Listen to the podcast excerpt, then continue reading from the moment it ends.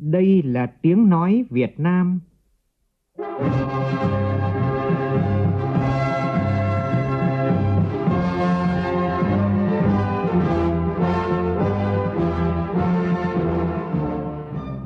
là tiếng nói Việt Nam, phát thanh từ Hà Nội, thủ đô nước Cộng hòa xã hội chủ nghĩa Việt Nam.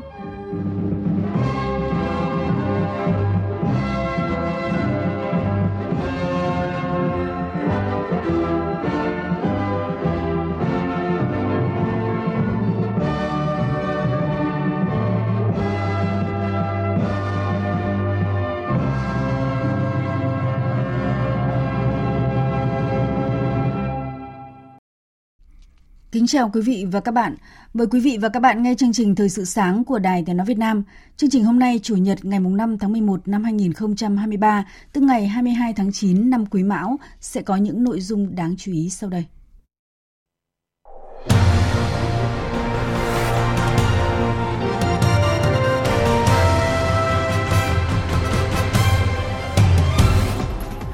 Thủ tướng Chính phủ yêu cầu các bộ ngành địa phương liên quan tập trung thực hiện các nhiệm vụ giải pháp cấp bách, trọng tâm chống khai thác hải sản bất hợp pháp, không báo cáo và không theo quy định, gỡ cảnh báo thẻ vàng của Ủy ban châu Âu. Bộ Nông nghiệp Phát triển Nông thôn triển khai kế hoạch hành động thích ứng với quy định chống phá rừng của Liên minh châu Âu. Nhiều giáo viên ở tỉnh Con Tum liên tục xin nghỉ việc khiến cho tình trạng thiếu giáo viên, nhân viên cơ sở trên địa bàn trầm trọng. Trong phần tin thế giới, Số nạn nhân thiệt mạng do động đất tại Nepal tăng mạnh. Phần Lan triển khai chương trình thành phố khử carbon nhằm hỗ trợ các thành phố giảm phát thải và chuyển đổi sang năng lượng sạch hơn.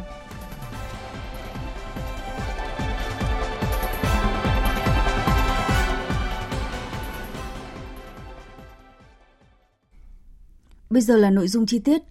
Thủ tướng Chính phủ vừa có công điện về việc tập trung thực hiện các nhiệm vụ giải pháp cấp bách trọng tâm chống khai thác hải sản bất hợp pháp, không báo cáo và không theo quy định, gỡ cảnh báo thẻ vàng của Ủy ban châu Âu. Thủ tướng Chính phủ yêu cầu Bộ trưởng các bộ có liên quan, đồng chí Chủ tịch Ủy ban nhân dân các tỉnh thành phố trực thuộc trung ương ven biển thống nhất nhận thức quan điểm trong công tác lãnh đạo chỉ đạo các cơ quan, đơn vị, lực lượng chức năng trực thuộc. Nêu cao trách nhiệm người đứng đầu, tập trung chỉ đạo triển khai thực hiện các nhiệm vụ giải pháp trọng tâm, cấp bách chống khai thác IUU, quyết tâm gỡ cảnh báo thẻ vàng của EC tại đợt thanh tra lần thứ 5, dự kiến vào cuối quý 2 năm 2024. Cụ thể, tiếp tục thực hiện nghiêm túc có hiệu quả ý kiến chỉ đạo của Thường trực Ban Bí thư, Thủ tướng Chính phủ, trưởng Ban chỉ đạo quốc gia về IUU và các văn bản khác có liên quan, gắn trách nhiệm người đứng đầu cấp ủy, chính quyền các cấp và lực lượng chức năng với kết quả thực hiện chống khai thác IUU bảo đảm nguồn lực kinh phí, bố trí cán bộ đủ năng lực chuyên môn nghiệp vụ, khẩn trương hoàn thành việc khắc phục các tồn tại hạn chế trong công tác chống khai thác, kiên quyết xử lý nghiêm các tổ chức cá nhân vì lợi ích riêng cố tình thực hiện hành vi trái phép ảnh hưởng đến lợi ích quốc gia, hình ảnh của đất nước trên trường quốc tế. Ban hành cơ chế chính sách chuyển đổi, hỗ trợ sinh kế cho ngư dân tự nguyện không tham gia hoạt động khai thác thủy sản hoặc tàu cá không còn đủ điều kiện theo quy định. Thường xuyên thanh tra kiểm tra và nghiêm túc kiểm điểm trách nhiệm, xử lý nghiêm theo quy định của Đảng, pháp luật của nhà nước, các tổ chức cá nhân không hoàn thành chức trách nhiệm vụ được giao. Định kỳ trước ngày 25 hàng tháng, báo cáo kết quả thực hiện chống khai thác IUU về Bộ Nông nghiệp Phát triển Nông thôn qua Cục Kiểm ngư để tổng hợp báo cáo Thủ tướng Chính phủ, trưởng Ban chỉ đạo quốc gia về IUU. Thành phố Hải Phòng hiện có gần 900 tàu cá đang hoạt động và được đánh giá là một trong các địa phương có nhiều tích cực trong chống khai thác hải sản bất hợp pháp, không báo cáo và không theo quy định. Hải Phòng đã triển khai nhiều biện pháp, nỗ lực cùng các địa phương gỡ cảnh báo thẻ vàng của EC và góp phần phát triển bền vững ngành thủy sản. Phản ánh của phóng viên Đài Tiếng nói Việt Nam thường trú tại khu vực Đông Bắc. Gần 900 tàu cá đã được đăng ký trên hệ thống cơ sở dữ liệu nghề cá quốc gia VnFishBay được cấp giấy chứng nhận khai thác thủy sản. Trong số này, tất cả tàu có chiều dài từ 15 mét trở lên đã lắp đặt thiết bị giám sát hành trình và có giấy chứng nhận đủ điều kiện an toàn thực phẩm. Anh Đinh Như Sáng, chủ tàu cá ở xã Lập Lễ, huyện Thủy Nguyên, thành phố Hải Phòng cho biết, nhờ sự sát sao của các cơ quan chức năng, các tàu cá ý thức được trách nhiệm của mình khi khai thác trên biển. Đồn người ta có bản cam kết hết rồi, thì mình cứ chấp hành vậy thôi nhé. Trước khi đi làm thì là người ta phải cho mình cái bản cam kết đấy thôi, đọc cái trong ký vào. Ra đồn kia thì trình sổ cho người ta cho đi làm thì mình đi vậy nhé. Thiếu đâu thì mình bổ sung đấy, chấp hành nghiêm vậy thôi. Có hồ sơ nhật ký khai thác thì mình cứ ghi đầy đủ vậy đó. Hải Phòng là một trong những địa phương được đánh giá có nhiều chuyển biến trong thực hiện các biện pháp chống khai thác IUU. Nhiều năm không có tàu cá vi phạm vùng biển nước ngoài bị bắt giữ. Ông Vũ Văn Cự, trưởng Liên tập đoàn đánh cá biển Nam Triệu, huyện Thủy Nguyên, Hải Phòng cho biết, trước mắt bà con cần chấp hành nghiêm các quy định về chống khai thác IUU nhằm gỡ thẻ vàng của Ủy ban châu Âu EC. Về lâu dài, cần hướng tới khai thác thủy sản bền vững, có trách nhiệm. Về quy hoạch biển, mình vận động tuyên truyền nhiều, nhưng mà mình đưa ra một cái lộ trình. Cái nghề này ở khu vực này, hiện tại của anh có khinh đây thì có lộ trình làm năm, ba năm hoặc thời gian. Không được phát triển thêm một chiếc nào nữa. Phải quản lý chặt cái khu vực ven bờ hoặc cửa sông một khu vực cấm. Mà cái nghề truyền thống người ta đã có thì cho người ta làm, nhưng không được cho ai phát sinh thêm. Khi đã hết thời gian, cái phương tiện này không còn đảm bảo nữa thì mời ông lên bờ hoặc nhà nước hỗ trợ một phần nào đó cho người ta đổi nghề để mà cho cái biển nó hồi sinh.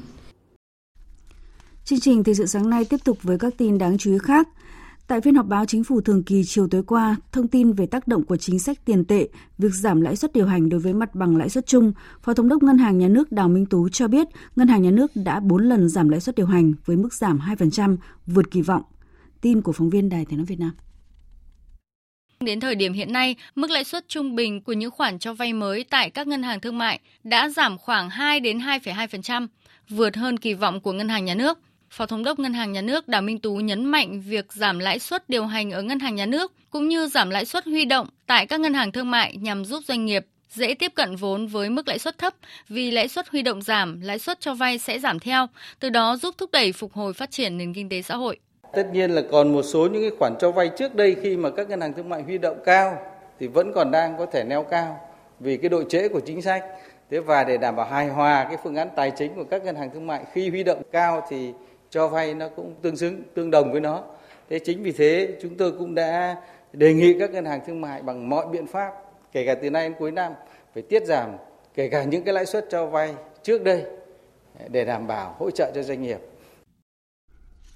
theo quy định mới của Liên minh châu Âu EU về chống phá rừng, các sản phẩm gồm cà phê, dầu cọ, đậu nành, gỗ, gia súc, ca cao, cao su nếu liên quan tới hành động phá rừng đều sẽ bị cấm nhập khẩu vào thị trường này. Khó khăn lớn nhất mà các chuỗi cung ứng nông sản tại Việt Nam đang gặp phải trong thực hiện quy định mới của EU là việc cơ sở dữ liệu định vị diện tích rừng, truy xuất nguồn gốc, triển khai hệ thống giám sát chống phá rừng. Phóng viên Minh Long thông tin.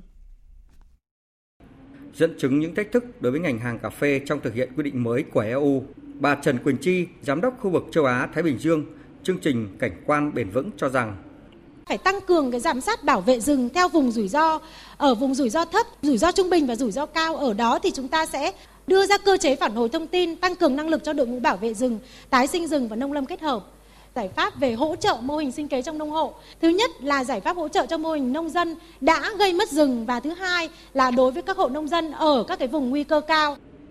Trong bối cảnh chỉ còn chưa tới 18 tháng trước khi quy định mới của EU được thực hiện, một số ý kiến cho rằng việc giả soát các vùng rủi ro trong chuỗi cung ứng nông sản liên quan tới nông hộ là rất cần thiết. Theo đó cần có chiến lược, kế hoạch chi tiết và cụ thể trong thu thập và xử lý thông tin của hàng triệu nông hộ theo quy định mới về chống phá rừng.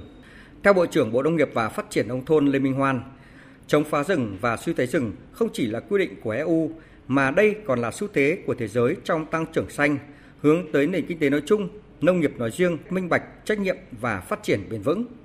Không chỉ là một quy định của EU mà đó là một xu thế của thế giới đối với một sự tăng trưởng xanh, một nền kinh tế minh bạch, trách nhiệm và bền vững.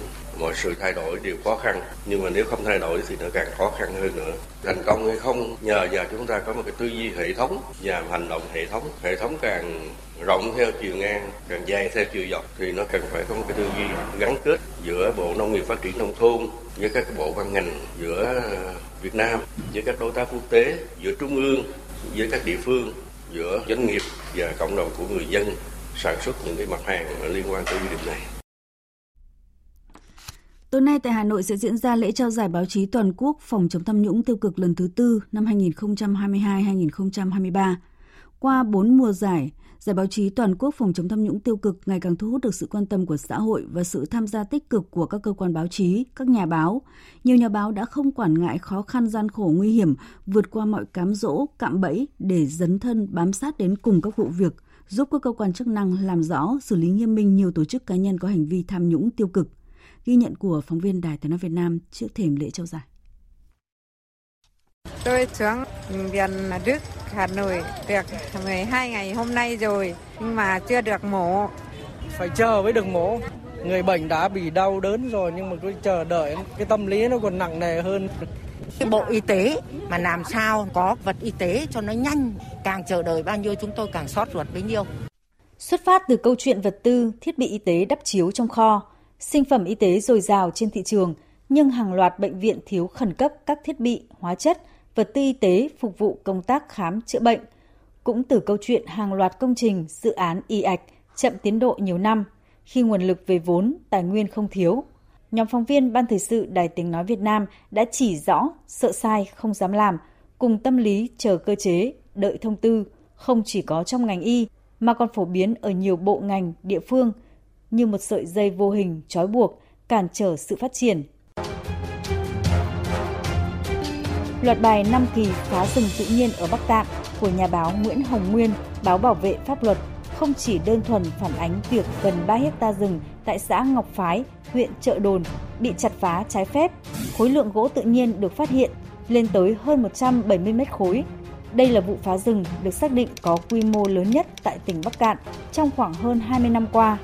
Loạt bài chỉ ra sự buông lỏng quản lý, thiếu trách nhiệm của một số cơ quan chức năng đã để các hộ dân được giao đất, giao rừng tự ý chuyển nhượng trái pháp luật hàng chục hecta đất rừng. Và đây là nguyên nhân trực tiếp dẫn đến vụ việc rừng bị phá trái phép. Sau khi báo bảo vệ pháp luật lật tẩy vụ phá rừng này, cơ quan cảnh sát điều tra đã khởi tố vụ án hình sự. Các đối tượng phạm tội sẽ phải đối mặt với khung hình phạt từ 5 năm đến 10 năm tù giam. Cuốn quần thư khảo biện của bảng nhãn Lê Quy Đôn, cụ nói rằng có 5 nguy cơ sẽ làm mất nước.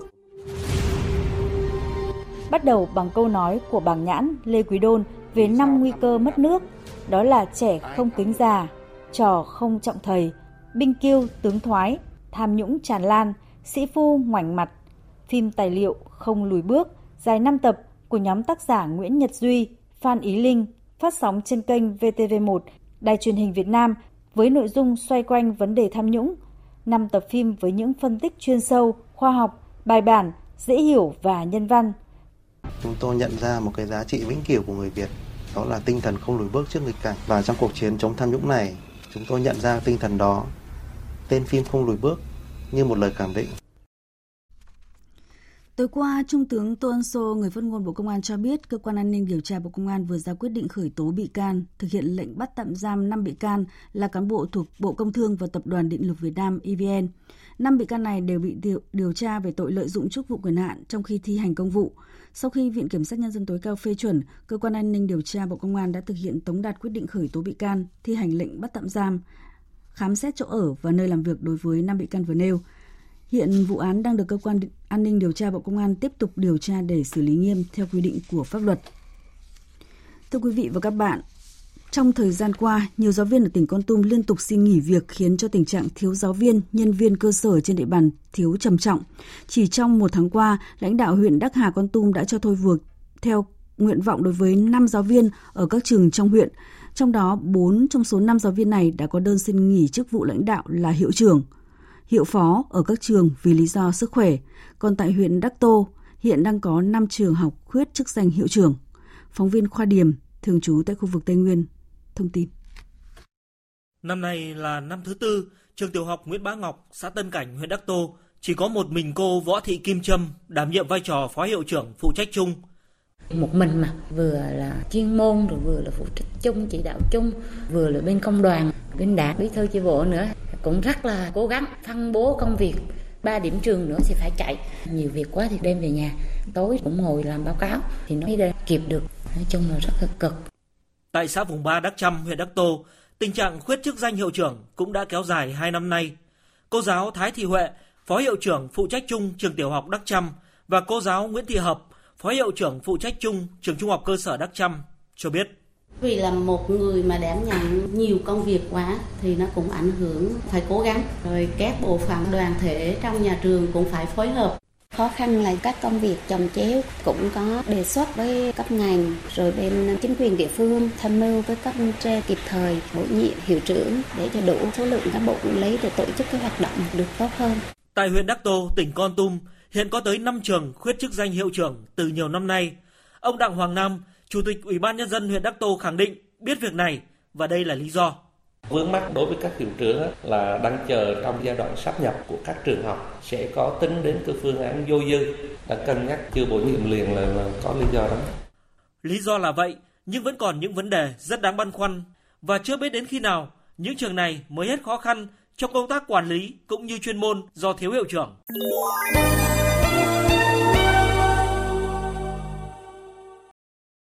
Chương trình Thời sự sáng nay sẽ tiếp tục với phần tin thế giới. Lo ngại trước nguy cơ phải mở mặt trận mới trên biên giới phía Bắc trong bối cảnh cuộc chiến tại Gaza được xác định là rất khó khăn và kéo dài, giới chức Israel hôm qua một lần nữa cảnh báo lực lượng Hezbollah ở Liban về những hậu quả cực kỳ thảm khốc với lực lượng này nếu như đất nước Liban nổ ra xung đột. Tin của phóng viên Đài tiếng nói Việt Nam tại Trung Đông. Tuyên bố khi tới thị sát khu vực biên giới với Liban, Bộ trưởng Quốc phòng Israel Yoav Gallant nêu rõ Hezbollah sẽ tự hủy hoại chính mình và tàn phá đất nước Liban nếu gây chiến với Israel. Cũng trong ngày hôm qua, Bộ Chỉ huy Trung tâm Quân đội Mỹ thông báo nhóm tác chiến tàu sân bay USS Eisenhower đã tới Trung Đông. Đây là nhóm tác chiến tàu sân bay thứ hai của Mỹ được triển khai đến khu vực kể từ khi nổ ra chiến sự tại Gaza hôm 7 tháng 10. Liên quan đến các nỗ lực ngoại giao, Ngoại trưởng Mỹ Antony Blinken cùng Ngoại trưởng năm nước Ả Rập là Ai Cập, Ả Rập Xê Út, các tiểu vương quốc Ả Rập Thống Nhất, Qatar, Jordani và Ngoại trưởng Palestine hôm qua đã có cuộc họp tại thủ đô Amman của Jordani để thảo luận tình hình chiến sự tại Gaza với trọng tâm là thúc đẩy một lệnh ngừng bắn nhân đạo. Tại đây, bất chấp lời kêu gọi từ các nhà ngoại giao Ả Rập, Ngoại trưởng Mỹ vẫn kiên định lập trường chỉ ủng hộ một lệnh ngừng bắn nhân đạo cục bộ tạm thời tại Gaza, chứ không ủng hộ việc chấm dứt chiến sự. Hôm qua, trong cuộc họp báo tại Kiev với Chủ tịch Ủy ban châu Âu Ursula von der Leyen, Tổng thống Ukraine Volodymyr Zelensky đã loại trừ khả năng khởi động các cuộc đàm phán hòa bình với Nga. Ông Zelensky nói không có và sẽ không có chuyện như vậy. Tổng thống Ukraine phủ nhận thông tin cho rằng các nước phương Tây đang gây áp lực buộc ông phải bắt đầu đàm phán với Nga. Bà Ursula von der Leyen thăm Ukraine để thảo luận khả năng Ukraine gia nhập Liên minh châu Âu. Theo báo cáo mới nhất của giới chức Nepal, số nạn nhân thiệt mạng trong trận động đất xảy ra vào tối mùng 3 tháng 11 ở vùng núi phía Tây của nước này đã lên tới ít nhất 157 người. Hiện các lực lượng an ninh đã nhanh chóng có mặt tại hiện trường hỗ trợ nhân viên cứu nạn tìm kiếm người mất tích trong những đống đổ nát ở khu vực gần tâm chấn động đất. Phần Lan đã triển khai chương trình thành phố khử carbon vào đầu năm nay nhằm giúp các thành phố này đẩy nhanh nỗ lực chuyển đổi năng lượng. Chương trình cung cấp một loạt các giải pháp liên quan cho các thành phố, bao gồm mô hình hóa thông tin tòa nhà, xây dựng kỹ thuật số, sạc xe điện thông minh, nhà máy điện ảo cùng nhiều giải pháp khác. Giám đốc chương trình Austi Suomi cho biết, chương trình này sẽ đóng góp cho sự hợp tác quốc tế nhằm thúc đẩy các nỗ lực khử carbon toàn cầu. Đề cập đến cách tiếp cận của chương trình nhằm hỗ trợ các thành phố giảm phát thải và chuyển đổi sang năng lượng sạch hơn. Tình trạng kháng kháng sinh mỗi năm gây ra cái chết cho khoảng 35.000 người tại Liên minh châu Âu với chi phí chăm sóc sức khỏe hàng năm và tổn thất năng suất ước tính khoảng 1,5 tỷ euro. EU coi đây là đại dịch thầm lặng và đang tìm các giải pháp hữu hiệu để chống lại tình trạng nguy hiểm này. Tổng hợp của biên tập viên Đài Tiếng nói Việt Nam. Năm 2013, Inaki Moran đã phải nằm trên giường 20 ngày liên tục. Cơ thể ông đã bị phục kích bởi vi khuẩn kháng thuốc – đây là cuộc tấn công đầu tiên trong danh sách dài các cuộc tấn công tương tự. Năm nay 63 tuổi, ông mắc bệnh phổi tắc nghẽn mãn tính và đã được điều trị ung thư ruột kết và phổi. Vi khuẩn kháng lại các phương pháp điều trị đã gây ra sự tàn phá nặng nề hơn đối với một cơ thể vốn đã ở bên bờ vực. Tôi thường xuyên phải nhập viện. Tôi nhập viện vào năm 2016, 2017 và 2018. Đối với các loại vi khuẩn khác nhau, các loại vi trùng khác nhau, chất lượng cuộc sống của tôi bị giảm đi rất nhiều. Việc cấy ghép phổi theo kế hoạch đã gặp nguy hiểm. Nếu phổi bị nhiễm trùng dai dẳng, như trường hợp của tôi, thì việc cấy ghép có thể bị hủy bỏ. Cuối cùng tôi cũng đã may mắn tôi đã có một cơ hội ghép đôi phổi và tránh được điều tồi tệ nhất. Inaki Moran chỉ là một trong số hàng vạn người dân châu Âu gặp phải tình trạng kháng kháng sinh hiện nay. Vấn nạn này nghiêm trọng tới mức Liên minh châu Âu coi đây là đại dịch thầm lặng, với rất nhiều hội thảo nghiên cứu thảo luận về các biện pháp phòng ngừa và kiểm soát hàng năm. Đây cũng chính là một trong ba mối đe dọa sức khỏe hàng đầu mà Liên minh châu Âu hiện đang phải đối mặt. Tiếp theo là một số thông tin thể thao trong nước và quốc tế đáng chú ý.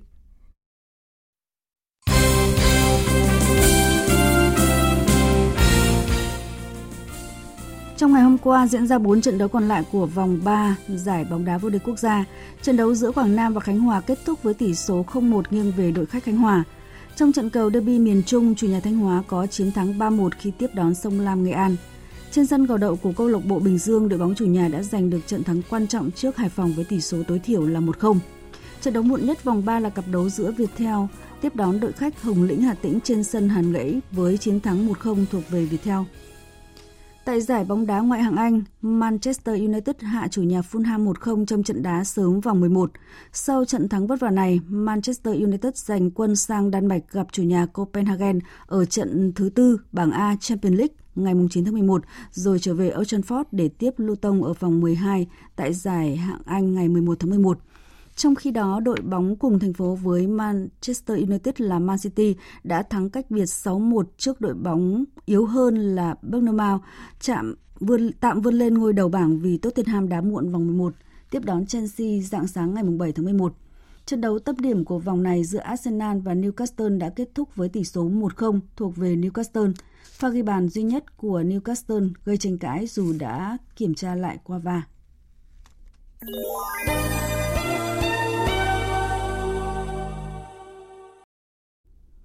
Quý vị và các bạn đang nghe chương trình Thời sự sáng của Đài Tiếng nói Việt Nam. Thưa quý vị và các bạn, hội nghị thượng đỉnh về trí tuệ nhân tạo hay còn gọi là AI diễn ra giữa tuần này tại Anh đã thu hút sự quan tâm đặc biệt của dư luận.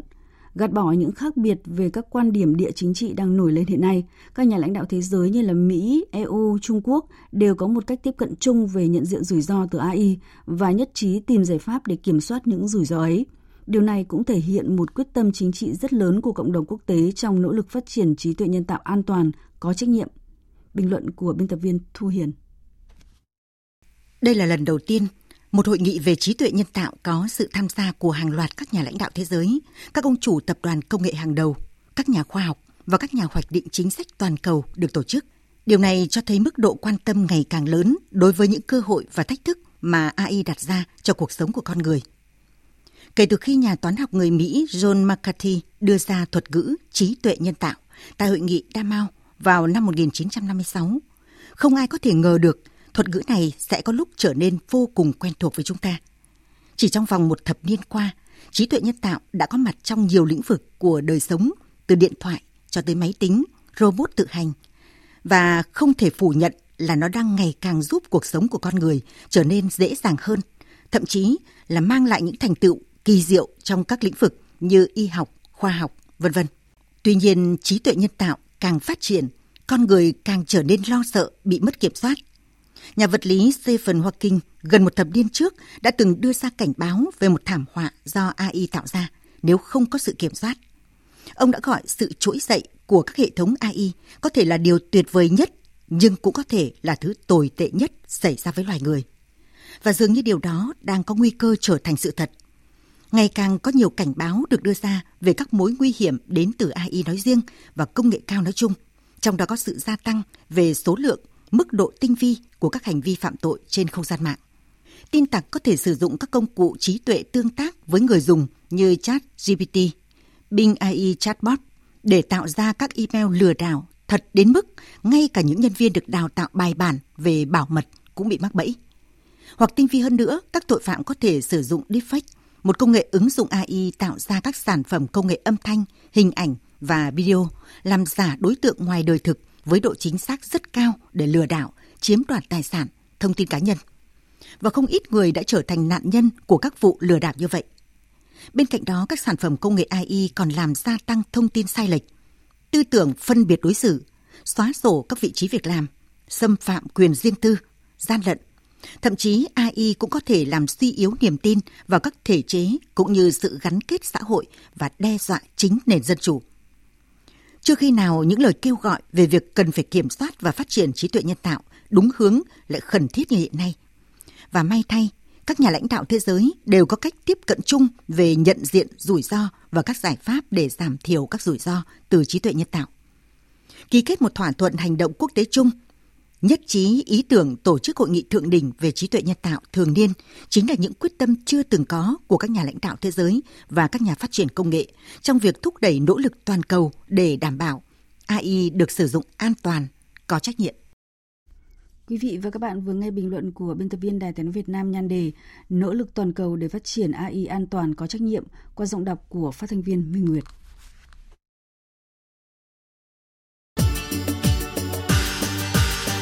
Dự báo thời tiết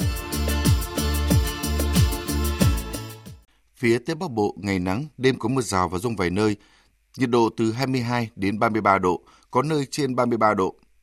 Phía Đông Bắc Bộ ngày nắng, đêm có mưa rào và rông vài nơi, từ gần sáng nhiều mây có mưa rào và rông rải rác. Vùng núi cục bộ có mưa vừa mưa to, nhiệt độ từ 22 đến 33 độ. Khu vực từ Thanh Hóa đến Thừa Thiên Huế ngày nắng, chiều tối và đêm có mưa rào và rông vài nơi, nhiệt độ từ 23 đến 33 độ. Khu vực từ Đà Nẵng đến Bình Thuận ngày nắng, chiều tối và đêm có mưa rào và rông vài nơi, nhiệt độ từ 23 đến 33 độ. Tây Nguyên ngày nắng, chiều tối và đêm có mưa rào và rông vài nơi, nhiệt độ từ 19 đến 32 độ. Nam Bộ ngày nắng, chiều tối và đêm có mưa rào và rông vài nơi, nhiệt độ từ 23 đến 34 độ. Khu vực Hà Nội ngày nắng, đêm không mưa, từ gần sáng nhiều mây, có mưa rào rải rác và có nơi có rông. Nhiệt độ từ 23 đến 33 độ, có nơi trên 33 độ. Dự báo thời tiết biển. Vịnh Bắc Bộ và vùng biển từ Quảng Trị Quảng Ngãi, đêm có mưa rào vài nơi, tầm nhìn xa trên 10 km, gió đông cấp 3. Vùng biển từ Bình Định đến Ninh Thuận, từ Cà Mau đến Kiên Giang, Vịnh Thái Lan, khu vực Nam Biển Đông và khu vực quần đảo Trường Sa thuộc tỉnh Khánh Hòa có mưa rào và rông vài nơi, tầm nhìn xa trên 10 km, gió nhẹ. Vùng biển từ Bình Thuận đến Cà Mau, khu vực giữa Biển Đông có mưa rào và rông vài nơi, tầm nhìn xa trên 10 km, gió Đông Bắc cấp 3, cấp 4. Khu vực Bắc Biển Đông và khu vực quần đảo Hoàng Sa thuộc thành phố Đà Nẵng có mưa rào và rông vài nơi, tầm nhìn xa trên 10 km, gió Đông Bắc cấp 4, cấp 5. Trước khi kết thúc chương trình thời sự sáng nay, chúng tôi nhắc lại một số tin chính đã phát.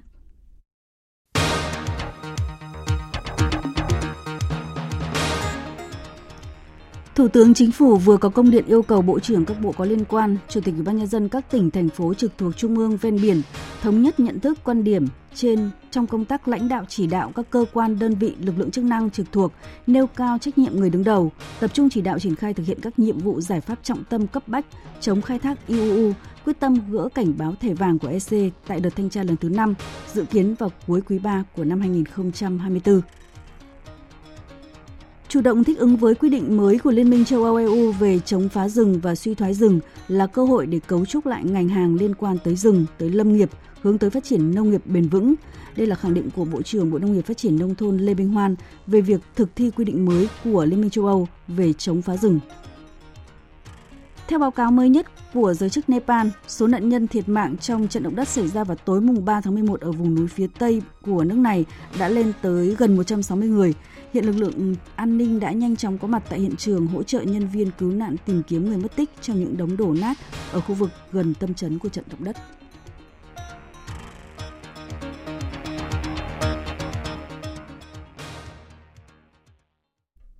Chương trình Thời sự sáng nay đến đây là hết. Chương trình này do các biên tập viên Thu Hòa, Bùi Chuyên biên soạn và thực hiện với sự tham gia của phát thanh viên Đoàn Hùng, kỹ thuật viên Hà Hùng, chịu trách nhiệm nội dung Nguyễn Vũ Duy. Cảm ơn quý vị và các bạn đã quan tâm theo dõi. Xin kính chào tạm biệt và hẹn gặp lại.